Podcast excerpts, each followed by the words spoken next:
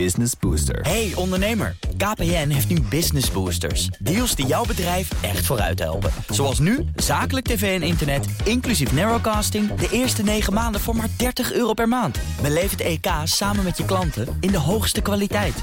Kijk op kpn.com/businessbooster. Business Booster. BNR Nieuwsradio. BNR breekt. Ivan Verrips. Goedemorgen en welkom. Vanaf 11:30 praten we over het nieuws van de dag... over de staatssecretarissen Jesse Guus Wiersma en Van Nijenberg... die toch hun kamerzetel opgeven. Over een tekort van maar liefst €150 miljoen bij de politie. Over het best wel zorgwekkende leengedrag van startende huizenkopers... en de soaptiele vorming van een nieuw kabinet heet. Vanmiddag biedt mevrouw Hamer haar eindverslag aan. Dat allemaal straks met mijn panel. Anoushka Iman-Baks, directeur van Venture Café Rotterdam... en oprichter van Made at Home. En Amma Boahene, voorzitter van de LSVB, de Landelijke Studentenvakbond. Goedemorgen. Goedemorgen. En we beginnen met... BNR breekt. Breekijzer. Het heeft te maken met de plannen van flink wat gemeenten... die de snelheid in de bebouwde kom willen verlagen naar 30 km per uur. Het komt niet uit de lucht vallen. De VN roepen al tijden op tot een wereldwijde verlaging... van het snelheidslimiet naar 30 km per uur. Daar waar mensen lopen, leven en spelen. Een paar dagen geleden is Parijs nog begonnen hiermee. Overgegaan tot 30 km per uur. Brussel zegt dat ze goede ervaringen hebben... Amsterdam heeft aangekondigd dat ze 50 km per uur vaarwel willen zeggen... en dat ze langzamer aan gaan doen. Maar experts zeggen deze ochtend tegen BNR... dat het juist gaat leiden tot meer uitstoot, dat sluipverkeer zal toenemen. En hoe zit dat eigenlijk met de handhaving? Hoe krijg je 30 km per uur op je tellertje? Ons breekijzer vandaag is 30 km per uur in de bebouwde kom is een slecht idee. Als je erover wil meepraten, dan kan je bellen naar 020 468 4x0. 020 468 4x0. Ik hoor graag hoe jij erover denkt...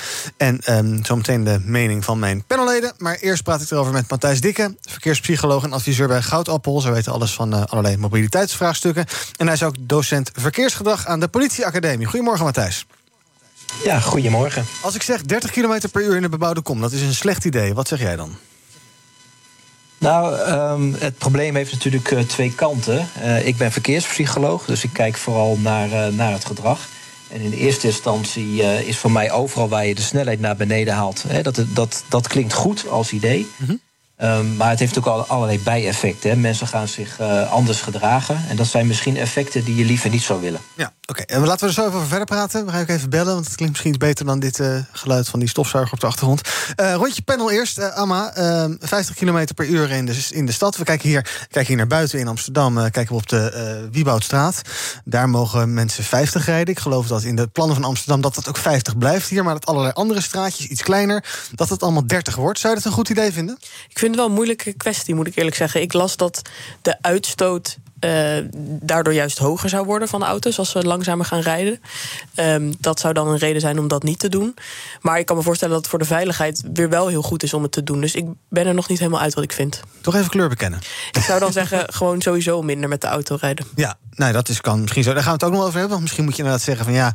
in allerlei wijkjes waar kinderen wonen en spelen en lopen... misschien moet je inderdaad de auto daar een beetje uithouden. Maar dat gaan we zo meteen bespreken. Anoushka, jij komt uit Rotterdam... Als je met 30 uit Rotterdam moet komen getuft... dan was je hier nog lang niet geweest, denk ik. Ja, nee, maar goed, het gaat over bebouwde kom. Hè? Dus ik ben het wel... Ja, ik vind het ook een moeilijke. Mm-hmm.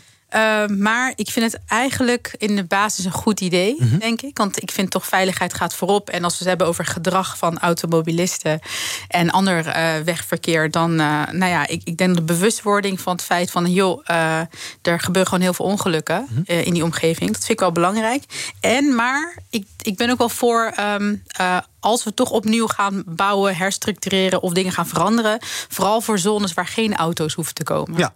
Precies, nou, wat ik zei, dat gaan we zo bespreken. Matthijs, jij zei, in principe ben ik wel een soort voorstander... maar ik zie ook allerlei haken en ogen. Kan je schetsen welke je zoal ziet? Matthijs? Ja. Oh, sorry. Ja. Sorry, ja. Je vroeg naar de haken en ogen. Ja, die jij ziet, ja. Ja, nou kijk, de voordelen zijn als je met een lagere snelheid rijdt... dat je veel meer controle hebt over wat je doet en veel meer rond kan kijken... en veiligheid kan verbeteren. Maar een aantal nadelen zijn natuurlijk dat mensen het helemaal niet fijn vinden om 30 te rijden. En dat het heel moeilijk is op wegen die eigenlijk ingericht zijn voor 50. Mm-hmm.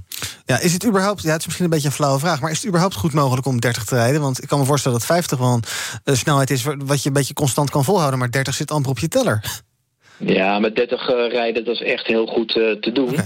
Het is alleen heel moeilijk op een brede weg. Maar als je op een wat smallere weg komt in een woonwijk, dan is 15 km per uur eigenlijk al heel makkelijk om te doen. Oké. Is snelheid het belangrijkste aspect als het gaat om verkeersveiligheid? Want als iemand dronken in de auto stapt, dan maakt het niet zoveel uit of die 30 of 15 of 50 rijdt. Als die iemand aanrijdt, rijdt iemand aan. Nou, dat klopt. Hè. Dus, maar snelheid is in die zin wel belangrijk, omdat het bepaalt hoe snel jij informatie kan verwerken en of je de gevaren op tijd ziet. Maar eigenlijk nog belangrijker is de afstand die je aflegt op het moment dat je ergens op moet reageren. We reageren meestal met meer dan 1 seconde reactietijd. Daar schrikken mensen vaak wel van, maar het is echt wel die hele seconde over het algemeen. Ja, je kan je voorstellen als je 30 rijdt een seconde lang op 50... daar zit echt wel 4, 5 meter verschil in. Ja. En het meest belangrijke is eigenlijk uiteindelijk de botsnelheid die ontstaat. En die is echt wel flink hoog als je dat vergelijkt tussen 50 en 30 km per uur. Oké, dus als je met 30 tegen iemand aanbotst, dan is het allemaal niet zo aardig. Maar dan komt diegene er zeer waarschijnlijk beter vanaf dan dat je er met 50 tegenaan rijdt. Ja, je mag het vergelijken met 30 km per uur als eigenlijk een sprong van de eerste verdieping. Mm-hmm. Dus uit je slaapkamer bij wijze van spreken. Ja. En met 50 kilometer hebben we het over een sprong van de derde verdieping met 10 meter. Dat scheelt natuurlijk aanzienlijk. Ik ga een paar bellers aan het woord laten. Die reageren op ons breekijzer. Dat is vandaag 30 km per uur in de bebouwde kom is een slecht idee. Wil je ook mee praten? Pak nu je telefoon en bel naar 020 468 4x0. 020 468 4x0. Melle, goedemorgen. Goedemorgen. Je zit in de auto. Ik zit in de auto. Ik ben rijinstructeur. Ja. En ik had het over de stelling. En met die verkeerspsycholoog ben ik het eigenlijk ook al eens.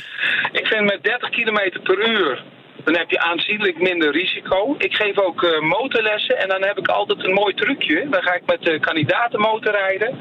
En dan laat ik zien, als je 50 km per uur rijdt, waar je stil komt te staan. En dan heb ik dezelfde remproef doe ik opnieuw met 60 km per uur. En dan is het zo, dus dat psychologen ook al mee eens zijn, waar ik met 50 stilsta en ik rijd 60 km per uur. Ja. Dan rijd ik op het moment van impact, rijd ik dan nog 40 km per uur. Dus heb je altijd een aanrijding. Ja. Dus de snelheid is toch wel een belangrijk ding. Voorts vind ik de uitstoot zal denk ik wel iets toenemen. Maar wat ik dan eigenlijk zelf nog niet begrijp, waarom ze vanuit de regering nog niet het elektrische rijden promoten. Wij als instructeurs moeten nog steeds in diesels en benzineauto's rijden, omdat de automaatcode er gewoon niet af is. Ja. En de mensen willen allemaal schakelkomen rijden als ware.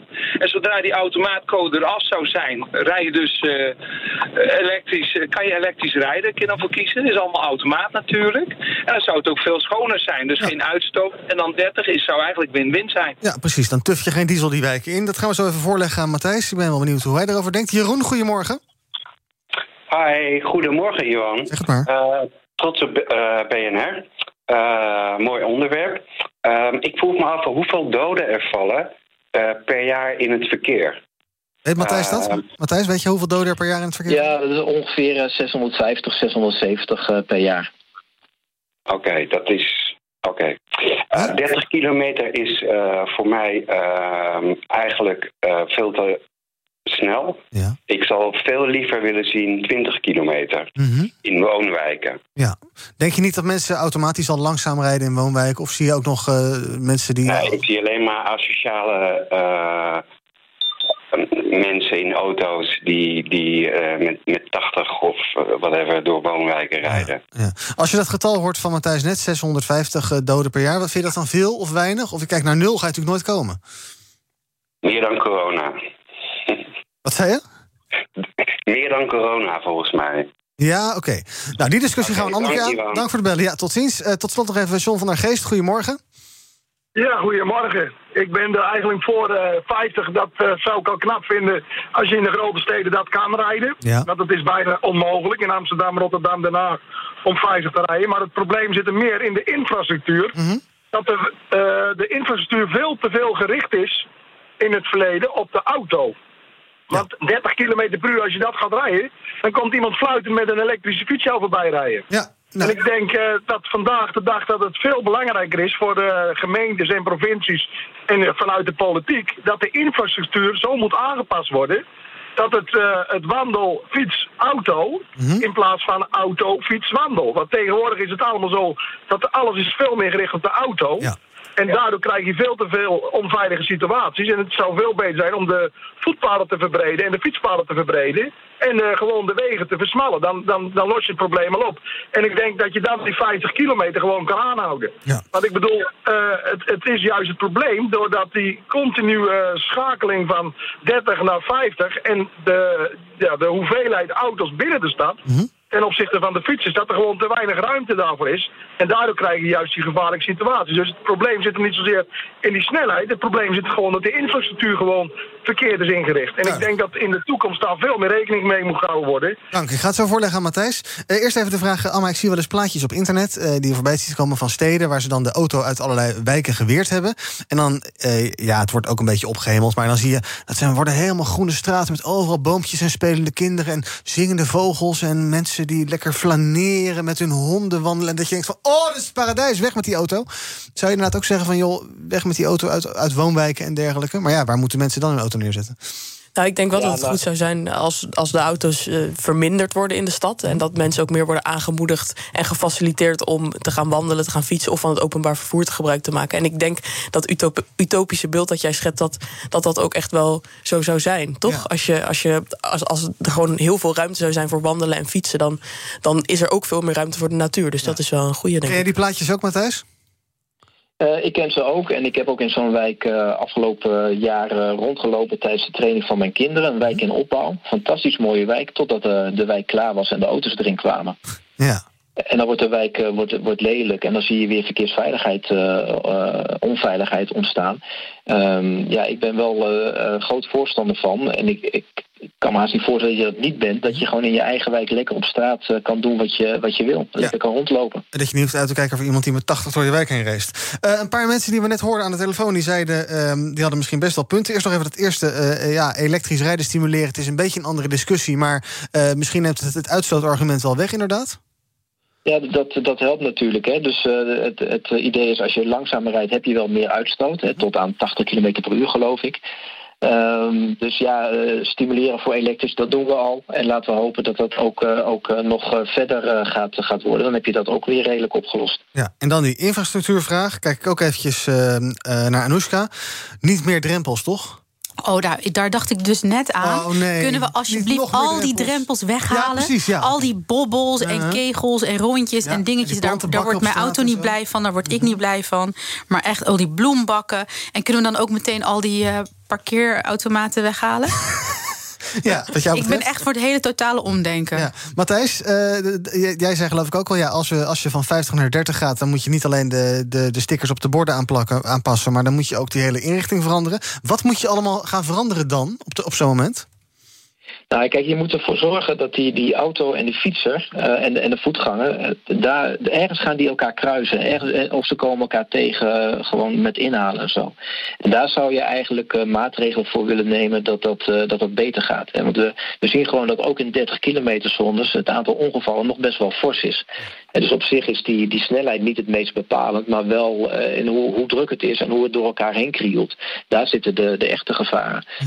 En nou ben ik er niet zo voorstander van om de fietsers apart van de auto's te zetten. Want dan gaat die snelheid van die auto weer omhoog. En dan heb je op het kruispunt weer een probleem. Dus het is best wel een hele lastige balans. Ja, ik hoorde net iemand voor de grap zeggen, dan ik geloof dat het John was, dat je dan met je e-bike binnenkort een auto gaat inhalen. Is dat een realistisch scenario? Ja, dat gebeurt nu al. Ja. En ik zal je zeggen dat ik woon ook in een 30 kilometer zone. Ik houd die natuurlijk ook een beetje goed in de gaten sinds ik thuis werk. Mm-hmm. Ik erger mij aan de auto's die 30 kilometer per uur in mijn wijk rijden. Dat mag, maar het is eigenlijk te hard. Ja. Maar een fietser die met 30 kilometer en soms harder voorbij komt, daar schrik ik dan weer niet zo van. Okay. En er zit ook een beetje beeldvorming wat erachter zit. BNR breekt. Ivan Verrips. Met in mijn panel Amma Boahene, voorzitter van de LSVB... Anoushka Iman-Baks, directeur van Venture Café Rotterdam... en oprichter van Made at Home. En je hoorde net ook Matthijs Dikke, verkeerspsycholoog... en we praten over ons breekijzer. 30 km per uur in de bebouwde kom is een slecht idee. Wat vind jij? Wil je meepraten? Pak dan nu je telefoon. We praten nog een minuutje of 8 hierover. En bel naar 020-468-4x0. Zometeen ga ik nog de mening van Stef en Emiel aan het woord laten. Maar jij kan dus ook meepraten. 020-468-4x0. Matthijs, als je dit zou gaan doen, hoe doe je dat dan met handhaving en dergelijke? Ga je dan flitspalen op 30 neerzetten of laseragenten? Of is het meer iets wat ook psychologisch in mensen hun hoofd werkt en dat ook wel een heel stuk helpt? Ja, kijk, wat je probeert met handhaving te doen... of laat ik eerst beginnen, je probeert handhaving te voorkomen. Mm-hmm. Dus het belangrijkste is een goede inrichting, duidelijke inrichting... dat iedereen automatisch die 30 gaat rijden omdat het logisch is. Dat is de eerste prioriteit. Ga je handhaven, dan probeer je het zo te doen dat de pakkans hoog is... En het voordeel daarvan is dat mensen daardoor denken van... oh jee, ik zou best wel eens geflitst kunnen worden... of bekeuring kunnen krijgen, laat ik me maar aan de snelheid houden.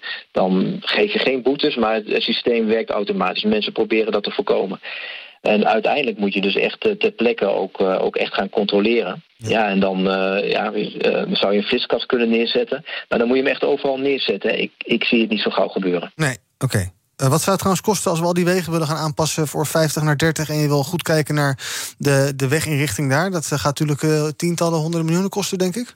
Ja, en meer misschien, hè, over heel Nederland. Het zijn forse kosten die je moet maken, want je moet echt wel wat aanpassen. Ja, en daardoor hebben een aantal gemeentes natuurlijk gewoon de neiging... om gewoon maar het bordje 50 te vervangen voor een bordje 30. Ja. En dan gaat het mis. Alright, ik ga een paar bellers aan het woord laten. Even kijken, wie hangt er het langst aan de telefoon? Het is Emiel, goedemorgen. Goedemorgen. Zeg het maar. Ik ben het er niet mee eens om alles in de stad of in de grotere plaats 30 kilometer te maken. Want er wordt totaal niet gehandhaafd. En laten we eerst eens beginnen met handhaven. En niet alleen de automobilisten, maar vooral juist de fietsers. Ze steken geen hand uit, zitten gewoon tegenwoordig op de telefoon op de fiets. Ja. Doen geen verlichting aan, steken de hand niet uit. Mm-hmm. Je zag het van de week op een filmpje van in Amsterdam. Was er een zebrapad, dat ging maar 7 seconden, stond het licht op groen voor oudere mensen. Ja. Nou, je zag overal fietsers links en rechts voorbij gaan en zo. Ja. Over zebrapaden, door rood. Nou, het interesseert ze allemaal geen ene fuck. Laten we eerst daar eens gaan beginnen. En dan stoppen met eens een keertje autootje pesten. Want ik word gewoon helemaal scheidsziek van die hele linkse troep hier zo. Emiel, ben je een beetje een fietsenhater of niet? Nee, totaal niet. Ik fiets heel veel. Ja, en ik woon zelf aan een 30 kilometer zone. Ja. En dan zie ik ook dat er gewoon door diverse mensen veel te hard gereden wordt. En ook door motoren die hem dan gewoon lekker opentrekken. Ja, en mensen die door rood lopen ook. Lopen, wandelend. Ook dat? Ja. Daar wordt ook geen moer aan gedaan. Ik krijg een bekeuring van €285, geloof ik, als ik met mijn auto door rood rijd. Ja. En een fietser en een voetganger, daar wordt helemaal geen flikker aan gedaan. Laten we nou eerst daar eens een keertje gaan aanpassen. We hebben regels en die regels die moeten gehandhaafd worden. Ga ik zo voorleggen. Dankjewel voor het bellen. Stef, goedemorgen.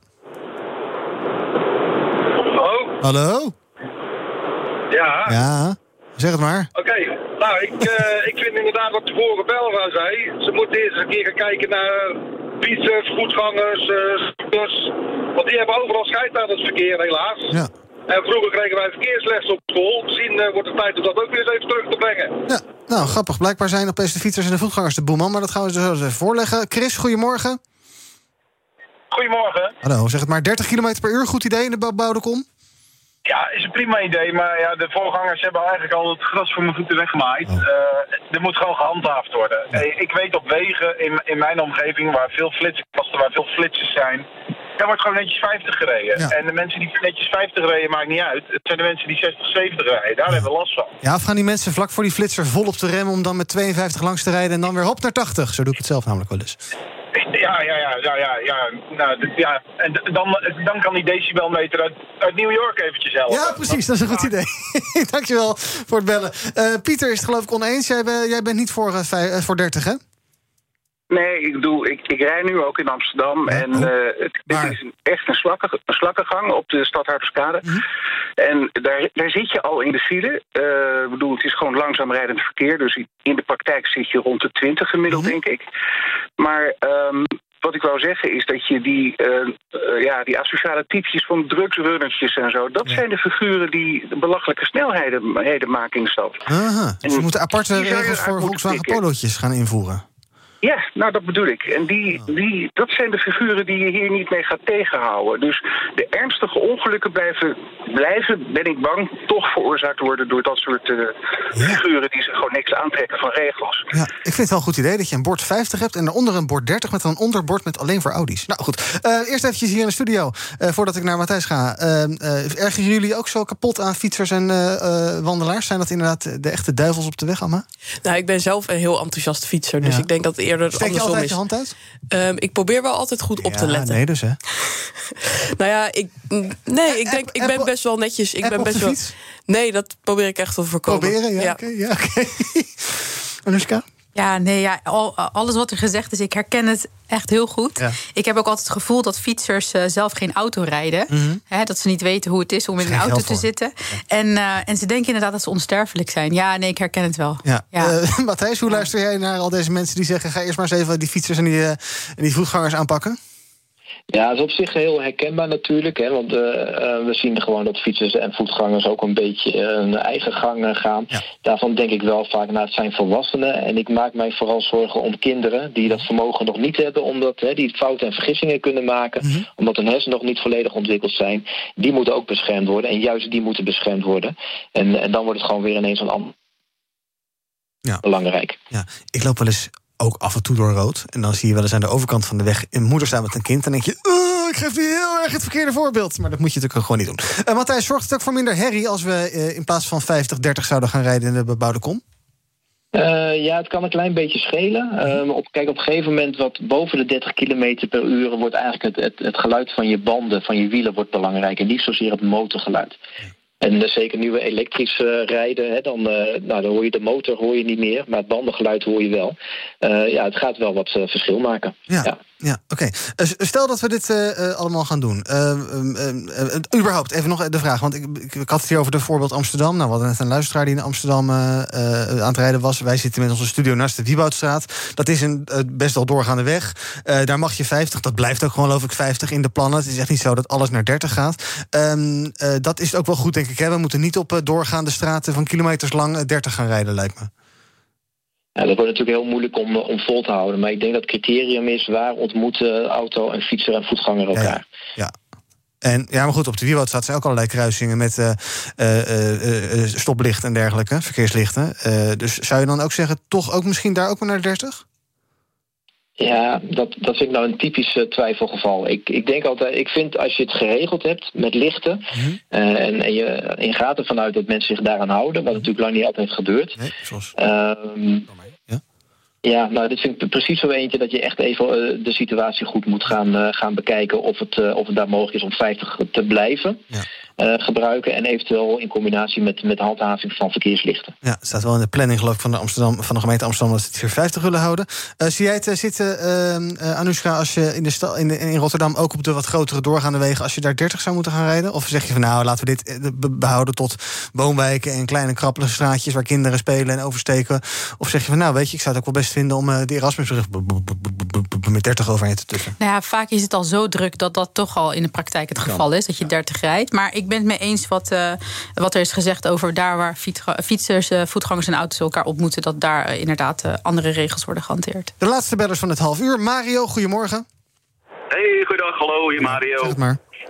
Ja, ik zelf erger me eigenlijk meer aan alle pakketbezorgers die al iets jonger zijn en vanaf 18, 19 al op zo'n verlengde bus rijden. Ja. Dus de straatjes inkomen waar je eigenlijk 30 mag en ze komen binnenscheuren, ze hebben geen ervaring, ze staan onder zware druk. Ja.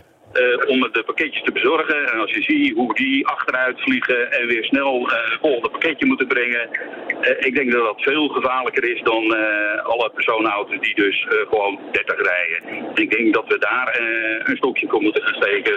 Want daar gaan gewoon heel ernstig, vooral met hofjes, met kinderen, daar gaan gewoon gevaarlijke dingen gebeuren. Ja. En ik denk dat eigenlijk de pakketzorgers niet, maar hun bedrijven waar ze voor werken aan moeten pakken. En eigenlijk een minimumleeftijd moeten maken van 24, 25 jaar voordat je pakket mag bezorgen. Mm-hmm. Want ik zie nu gewoon 18, 19-jarigen op een bus, verlengde, geen ervaring. Ja.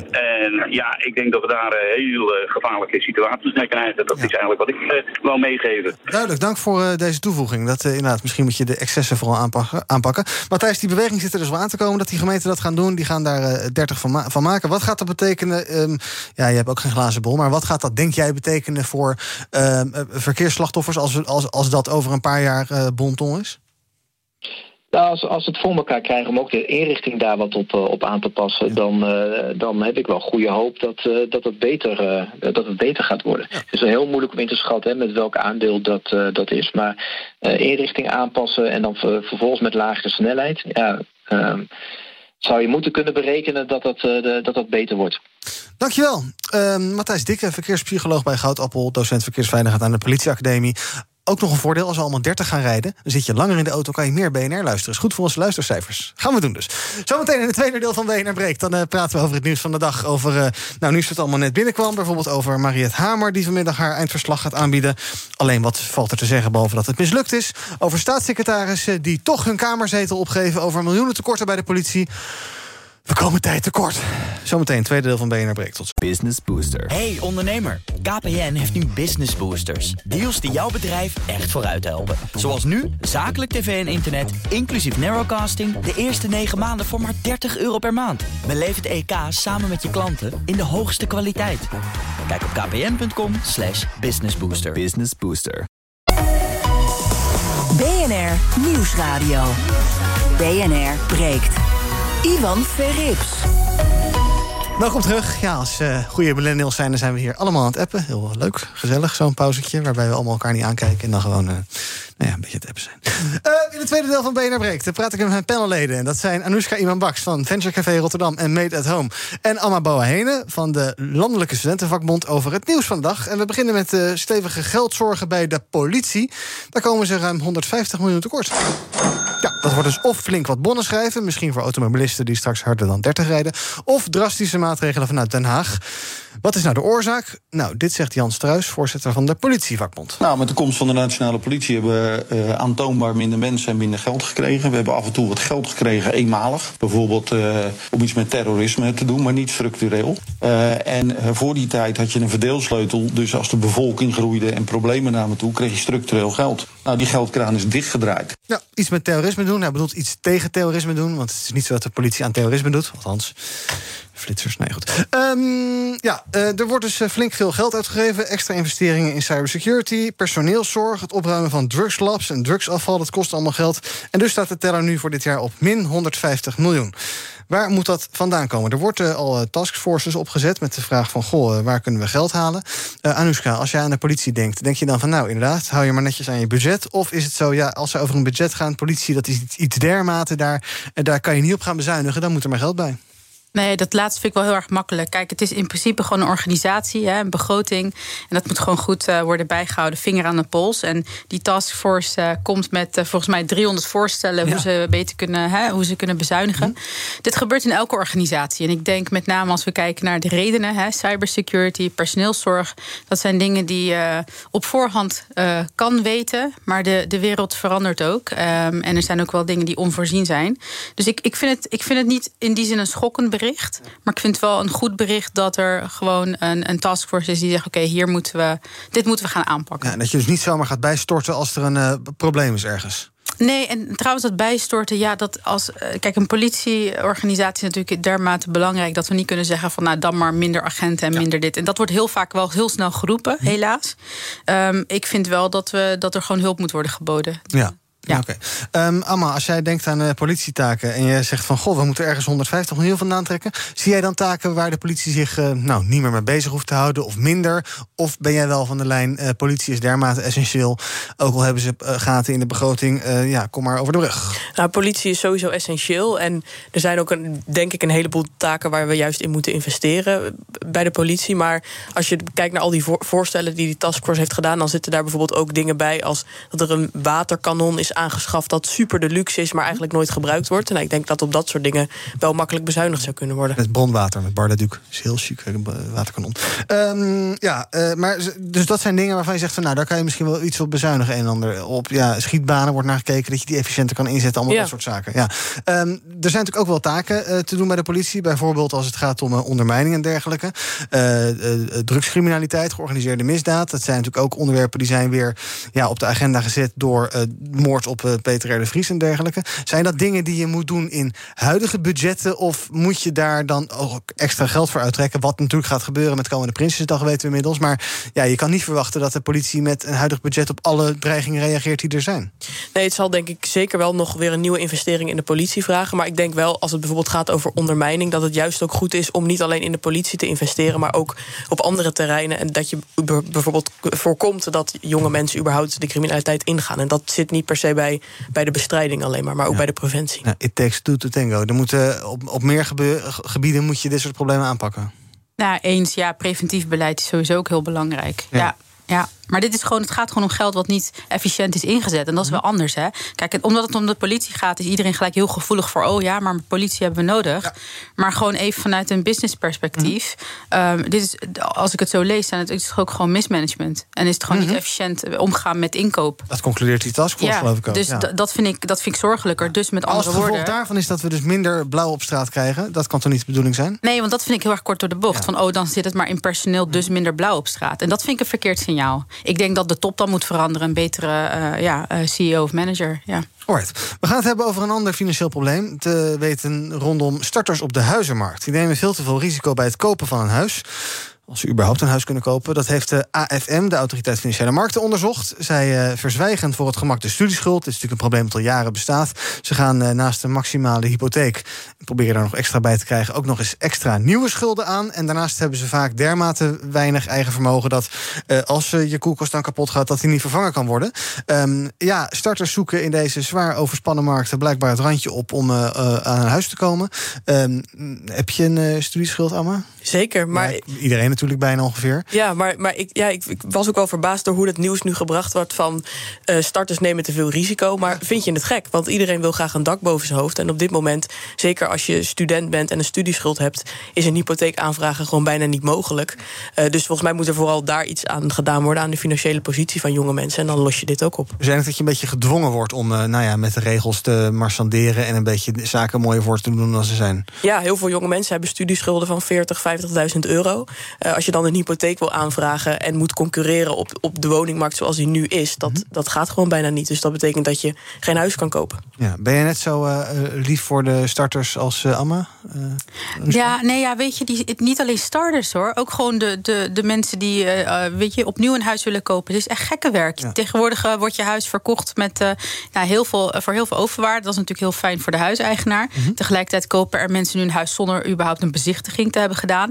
Ik denk dat het probleem vele malen groter is, ook als we kijken naar huisjesmelkers. Het hele systeem van particulier sociale woningbouw, et cetera. Volgens mij moet het hele verhaal eens goed worden bekeken. Ja, en er is natuurlijk een generatie studenten die heeft te maken gehad met het leenstelsel. Die eigenlijk, als je studeert, ga je per definitie met schuld van je opleiding af. Moet daar iets voor gebeuren? Want inderdaad, als je 30.000, 40.000 euro studieschuld hebt, zie je überhaupt maar iets te vinden waar je wil en kan wonen, waar je geld voor kan krijgen, maar dan gaat ook nog eens flink wat geld vanaf van je eventuele hypotheek, omdat je met die studieschuld zit, waar je eigenlijk ook niet om gevraagd hebt. Alsof je dubbel wordt gestraft, toch? Precies, zo voelt het ook wel. Ik denk ook wel dat echt zo is. Ja. Ik denk dat mensen ook wel een beetje onderschatten hoe belangrijk het is om een stabiele privé-situatie te hebben voor je werk. Mm-hmm. Als je dus, je wilt graag een woning kopen en je huurt nu. Weet je wat ook gek is? Je kan bijvoorbeeld wel een huur betalen van, laten we zeggen, €1.600 per maand. Maar om allerlei andere domme regels kan iemand dan geen huis kopen. Ja. Terwijl je kan wel €1.600 per maand betalen. Ja, jarenlang trouw betaald. Precies, ja. Dus het is ook heel erg, het systeem is gewoon heel erg krom. Ja, zou er meer naar gekeken moeten worden inderdaad, Amma, dat je zegt van mensen betalen al 4-5 jaar lang elke maand €1.200, €1.300, €1.400 per maand. Nou, dan kan je ze ook wel een hypotheek geven ter hoogte van dat bedrag per maand. Of is dat een beetje te kortzichtig en weten we er niet genoeg vanaf? Nou, het gevaar is natuurlijk wel, je wil niet dat mensen met te veel schulden een huis gaan kopen en dan later in betalingsproblemen komen. Dus ik zou zeggen, de eerste en beste oplossing is dat je gaat kijken naar hoe je die studieschulden kunt verminderen, zodat mensen gewoon wel op een verantwoorde manier kunnen kopen. Maar inderdaad, de bedragen die er worden gevraagd voor een huurhuis zijn ook torenhoog. Dat mag dan wel. En daarmee kon je natuurlijk ook in de betalingsproblemen komen. Ja, dus daar moet ook naar gekeken worden. Die studieschulden, dat heeft ook altijd te maken met, dan hoor je als in de tweede zin altijd gaat gelijk over het BKR. Want daar staan ze niet geregistreerd. Het Bureau kredietregistratie, waar al je andere kredieten wel staan geregistreerd. Zou dat wel verstandig zijn? Ik weet dat het natuurlijk niet leuk is, want dan kan je het niet meer verzwijgen. Maar misschien is het wel verstandig als we dat zouden gaan doen? Ja, in praktijk wordt er al naar gevraagd eigenlijk bij een hypotheekaanvraag. Ja, en de meeste studenten geven het wel aan. Maar de studenten die dat niet doen, die kleine groep, die komt vaak ook wel in de betalingsproblemen op termijn. Dus dat is natuurlijk, daar wil je van af. Want dat is ook voor die studenten uiteindelijk niet leuk. Maar de belofte was wel bij de invoering van het leenstelsel dat er die schulden niet zouden meewegen. En nu zien we, dat blijkt gewoon niet waar te zijn. Die schulden wegen wel mee en heel zwaar ook. En hebben grote gevolgen. Dus ik zou zeggen, ja, je moet het wel in de gaten houden om studenten te beschermen. Maar je moet ook gewoon iets doen aan die studieschulden. Ja. En om sjoemelen te voorkomen, moet je het registreren bij het BKR of niet? Ja, dat is dan wel een van de oplossingen. Ja, dat zou je wel verstandig vinden. Alright, het AFM gaat de banken strenger controleren bij het verstrekken van hypotheken, dus dat ze niet meer te hoge hypotheken uitgeven. Dat lijkt me goed om te doen, denk ik. Een blokje eigen nieuws. Kijken wat jullie opviel in media. Amma, het heeft er misschien een beetje mee te maken. Jij wilde het hebben over een situatie in Zwolle. Wat is er aan de hand? Ja, ik kreeg nieuws uit Zwolle dat er internationale studenten zijn opgelicht bij het zoeken naar een kamer. Zij zaten nog in het buitenland en hebben toen best wel veel geld betaald al voor een kamer. En toen ze in Nederland aankwamen in Zwolle, bleek die kamer er helemaal niet te zijn. Oh. Wij horen ook de laatste weken steeds meer verhalen van internationale studenten die op die manier worden opgelicht. Dat is verschrikkelijk, want je komt naar Nederland, je denkt daar een kamer te vinden en dan is er gewoon niks. En ben je ook nog eens voor heel veel geld het schip ingegaan. Maar het is ook niet zo verwonderlijk, omdat internationale studenten nu gewoon wanhopig op zoek zijn. En de kamers en de ruimte is er gewoon niet. Ja, want hoe werkt het dan? Zij kijken online, neem ik aan, op marktplaatsen? Of zijn er aparte marktplaatsen voor buitenlandse studentenkamers en dergelijke? En er staan dan allerlei kamers op die niet bestaan, of die dubbel verhuurd worden, of hoe gaat dat bedrog? Al deze dingen die jij noemt. Ik heb ook een verhaal gehoord van een student die heel veel geld had betaald alleen maar om via videobellen een kamer te bezichtigen. Ja. En toen later probeerde contact te zoeken met die persoon. En die bestond gewoon niet meer, of daar kreeg je in ieder geval geen contact meer mee.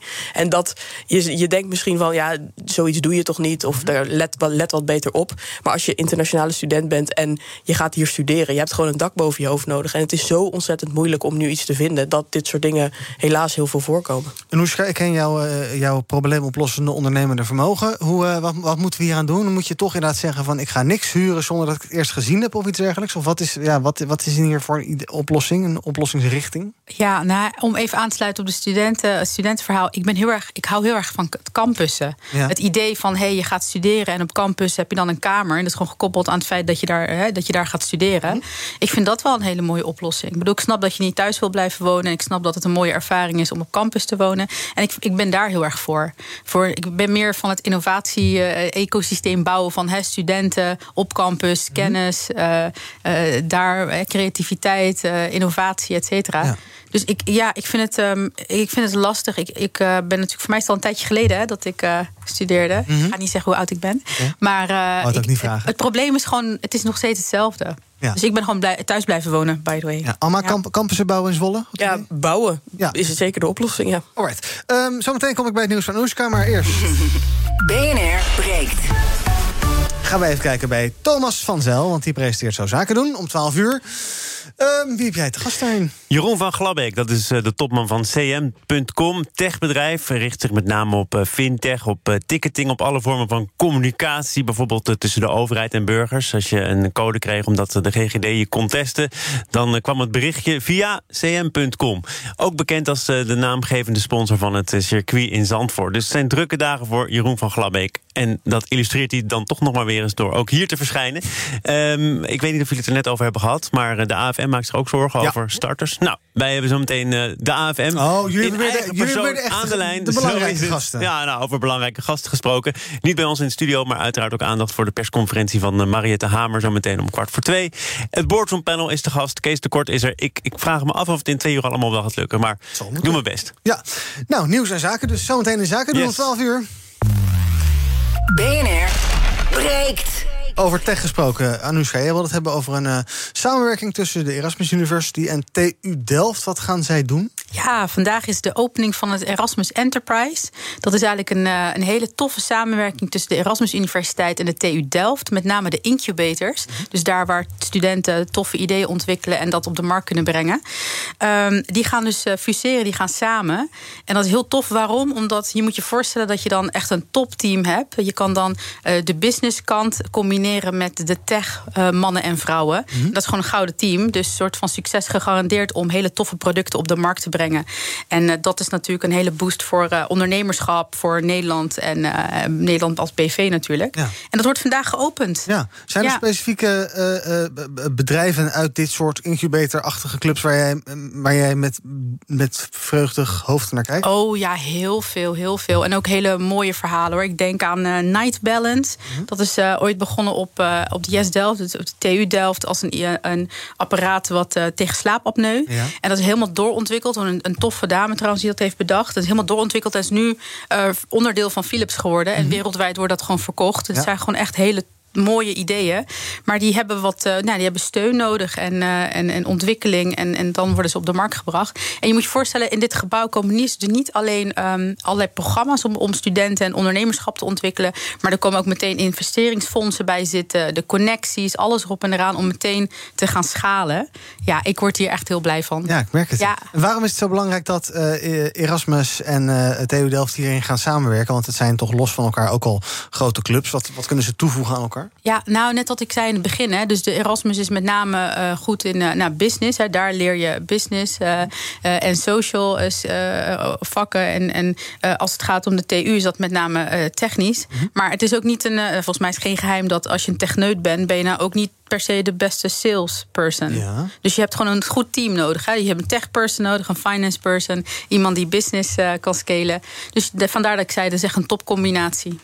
Ook blij mee, Amma? Klinkt goed, ook voor studenten denk ik heel tof als ze daarbij aan kunnen sluiten. Ja, mooi ondernemen. Ja, het is met name dus voor studenten inderdaad. Dat je daar terecht kan als je dus een tof idee hebt ontwikkeld en dat naar de markt wil brengen. Zo nog ideeën, Amma, waarvan je denkt van daar zoek ik nog eens hulp bij? Of, kom ik volgende keer op terug. Ja, is goed. Moet je ook niet vertellen eigenlijk, want dan gaan anderen het misschien doen. Laten we even alvast kijken wat er trending is. Dan doen we zo meteen even een blokje politiek. Er is namelijk ook veel politiek aan trendingheid. Hashtag RVS is trending. Dat is niet roestvrij staal, maar dat is de Raad van State. Gaan we het zo meteen even over hebben. Hashtag GroenLinks doet het lekker op Twitter. Mensen zijn niet zo blij met de houding van Jesse Klaver tijdens de formatie. Ook good old hashtag klaar met Rutte wordt weer veel getweet. Rutte is alleen nog niet klaar met ons. En hashtag Waddenzee is trending. Er gaat een petitie rond om dat gebied te beschermen. Aanleiding is de vergunning die demissionair minister Stef Blok wil uitgeven aan de NAM voor gaswinning onder de Waddenzee. Kijk ik even mijn regisseur Jorg aan. Was hashtag DDD niet trending, de dikke donderdagknuffel? Nee, vandaag niet. Meestal is die wel trending op donderdag, dikke donderdagknuffel. Is dit voor harteloze wereld? Nou ja, oké, dan maar niet. Tot slot van dit programma gaan we nog eventjes een rondje politiek doen. Gisteravond kwam er opeens een advies van de afdeling advisering van de Raad van State over de staatssecretarissen die benoemd zijn nadat ze ook zijn gekozen als Tweede Kamerlid.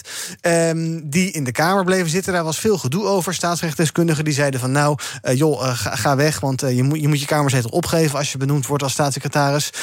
Zij zelf zeiden van dat kan prima. Rutte zei, dat kan prima. De Raad van State zei gisteren, het mag. Je mag inderdaad Kamerlid zijn en daarna worden benoemd in een demissionair kabinet als staatssecretaris en dan ook in de Kamer blijven. Maar de Raad van State zei ook, het is allemaal wel een beetje ongelukkig.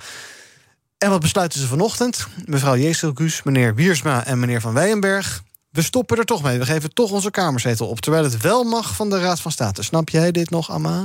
Nou, ik snap het voor een deel, denk ik wel. Volgens mij is wat de Raad van State de belangrijkste boodschap was... het is niet per se in strijd met de grondwet wat er is gebeurd... maar het kan nog steeds wel onwenselijk zijn. En ik denk dat dat het ook wel is. Zeker dat het demissionaire kabinet zo door gaat... terwijl we eigenlijk gewoon zitten te wachten op een nieuw kabinet. En het lijkt me goed als ze daarmee aan de slag gaan... in plaats van dit demissionaire kabinet zo draaiende te houden. Ja, oké. Is het, want je kan dus, wat wel kan, is als je in een kabinet zit... en er zijn verkiezingen, dan blijft het kabinet demissionair zitten. Hè? Dus Rutte en dergelijke. Rutte is natuurlijk ook gewoon in de Kamer gekozen... dus die is nu Kamerlid en die is premier, dat mag. Maar andersom mag het niet. Je mag dus niet eerst Kamerlid zijn en daarna... Is dat niet raar dat... Ja... Nou ja, dat maakt het dan mogelijk dat iemand als Rutte... die dus al in het vorige kabinet bewindspersoon was... dat die wel ook mee kan doen aan de verkiezingen. Ja. Want hij moet dan wel op die lijst staan. Maar zou die niet eigenlijk ook daarna gelijk zijn kamerzetel moeten opgeven? Want hij is nu zichzelf aan het controleren. Dat is toch een enorm modderfiguur, formeel. Nou ja, we weten natuurlijk nog niet hoe het nieuwe kabinet eruit gaat zien. En nou goed, Rutte zal dan wel daar ook in komen, vermoed ik. Maar in principe, dat weet je niet van alle bewindslieden. Mm-hmm. Dus dan wil je die ook de mogelijkheid geven om wel weer in de Kamer te gaan... mochten ze niet in het nieuwe kabinet zitten. Ja, goed idee inderdaad dat Jesse Guus Wiersma en Van Nijenberg opstappen. Anoushka, ook al mag het wat ze doen? Weet je, het gaat hier om het vertrouwen in de politiek. Dat denk ik, dat is gewoon een heel belangrijk iets... wat moet worden geborgd. En op dit moment, met een demissionair kabinet... is het vertrouwen heel ver te zoeken. En dat in een periode waar we uitkomen met COVID... en alle andere omstandigheden. En tegelijkertijd wil ik hierbij ook gewoon echt een oproep doen... gewoon uit mezelf, dat we hebben echt meer diversiteit... en nieuw bloed nodig in de Tweede Kamer. En ik denk dat als mensen, plaatsjes bezet houden... en dat soort zaken, nee, gewoon wegwezen en er moet nieuw bloed. En echt waar, iedereen meld je vooral aan. Ga actief meedoen in de politiek, alsjeblieft. Er moet ook van twee kanten komen. Er moeten, mensen moeten zich melden om zich kandidaat te stellen. En mensen die stemmen moeten misschien ook daar zo over nadenken. Over, goh, op wie stem je dit keer? Ja, nou ja, kijk, bij verkiezingen wordt er vaak gewoon... iemand stemt op een partij op basis van een aantal punten die je aanspreekt. Maar ga je alsjeblieft verdiepen, stem... maar stel jezelf ook een keer verkiesbaar. Of ga ook actief gewoon inderdaad kloppen op een deur van zo'n politieke partij... met, ik wil ook wat betekenen. Ja. En als je gaat stemmen, er zijn alle initiatieven... stem op een vrouw heb je en dergelijke. Ja. Nou, dat is misschien ook goed om in je achterhoofd te houden... om als je binnenkort een keer gaat stemmen... we hebben geloof ik de komende 3 jaar elk jaar verkiezingen... gemeenteraad, Europees parlement... binnenkort weer in maart, hè, de gemeentelijke... Ja. Dus let op. Oké. Laten we nog even luisteren naar de Tjeenk. Die had er dit over te zeggen, oud-informateur Herman Tjeenk Willink. Dat voedt het wantrouwen... in een systeem wat op vertrouwen gebaseerd moet zijn. Ja, dat ging een beetje over de formatie dus en hoe dat allemaal gelopen is. In datzelfde interview zei Willink ook dit over die kabinetsformatie. Hij was vrij duidelijk, hij vindt het dan beschamend. En waarom, dat zegt hij zo? Omdat het systeem is met de lief om het, die geloofwaardigheid zo te laten weglopen. Ja. Hij moest er even over nadenken, Herman Tjeenk Willink... maar hij houdt dus wel veel van ons en daarom is het hem eigenlijk allemaal te lief. Vanmiddag is er eindelijk de presentatie van het eindverslag van informateur Hamer. Zie jij daar met vreugde naar uit, Amma? Zit jij gespannen voor de livestream? Wat zou ze ontdekt hebben? Zou het dan toch gelukt zijn? Ja, het is echt onverdrietig van te worden. Oh.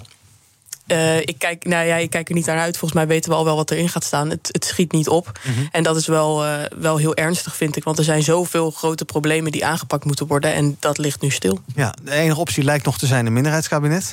Dat moet dan maar. Ik vraag me af of dat gaat werken, eerlijk gezegd. VVD, D66 samen, volgens mij gaat dat heel wankel zijn. Zeker omdat er dan zoveel andere partijen... het waarschijnlijk heel vaak niet met ze eens gaan zijn. Mijn ideale oplossing zou toch zijn... dat ze wel met die partijen die ze nu hebben afgeschreven... toch om tafel gaan. Ja. Maar ik weet niet of ze naar mij gaan luisteren. Nee, dat weet ik ook niet. Maar er worden natuurlijk wel spelletjes gespeeld. En inderdaad, je weet niet hoe dit verder loopt. Misschien is het elke keer weer je probeert mensen ook een beetje onder druk te zetten... door te dreigen met allerlei andere constructies... en dan misschien toch weer met anderen om tafel te gaan. Ja. Dus ik denk dat het nog geen verloren zaak is, denk jij? Nou ja, het lijkt inderdaad een beetje een spelletje te zijn... van wie gaat er dan toegeven als eerste... want ze hebben natuurlijk allemaal partijen uitgesloten.